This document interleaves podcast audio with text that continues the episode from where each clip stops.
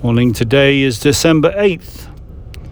I have worked much harder, been in prison more frequently, been flogged more severely, and been exposed to death again and again. 2 Corinthians chapter 11 and verse 23. For what reason does God come to us in adverse circumstances or in contradictory people? The answer is that it is not for our personal benefit, for our testing or further sanctification or something.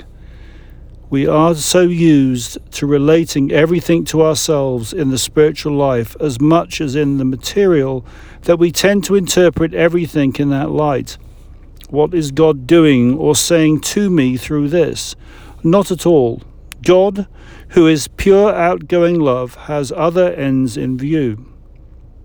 We are now his body, and a person has a body not for feeding or clothing or coddling, but for using. So Christ in his body, he lives over again in us in all sorts of circumstances to reach others by us. Now that turns adverse situations into adventure.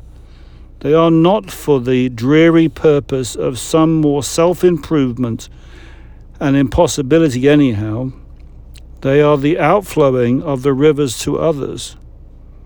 It is pitiful to hear so often even elderly saints still regarding their trials, physical or material, as some further lessons from which they are to learn instead of the freshness of the outlook. Here is God, even in my old age, opening further doors for sharing Him with others. That excerpt today, again, is from God Unlimited by Norman Grubb. Have a great day. Speak to you tomorrow. Bye bye.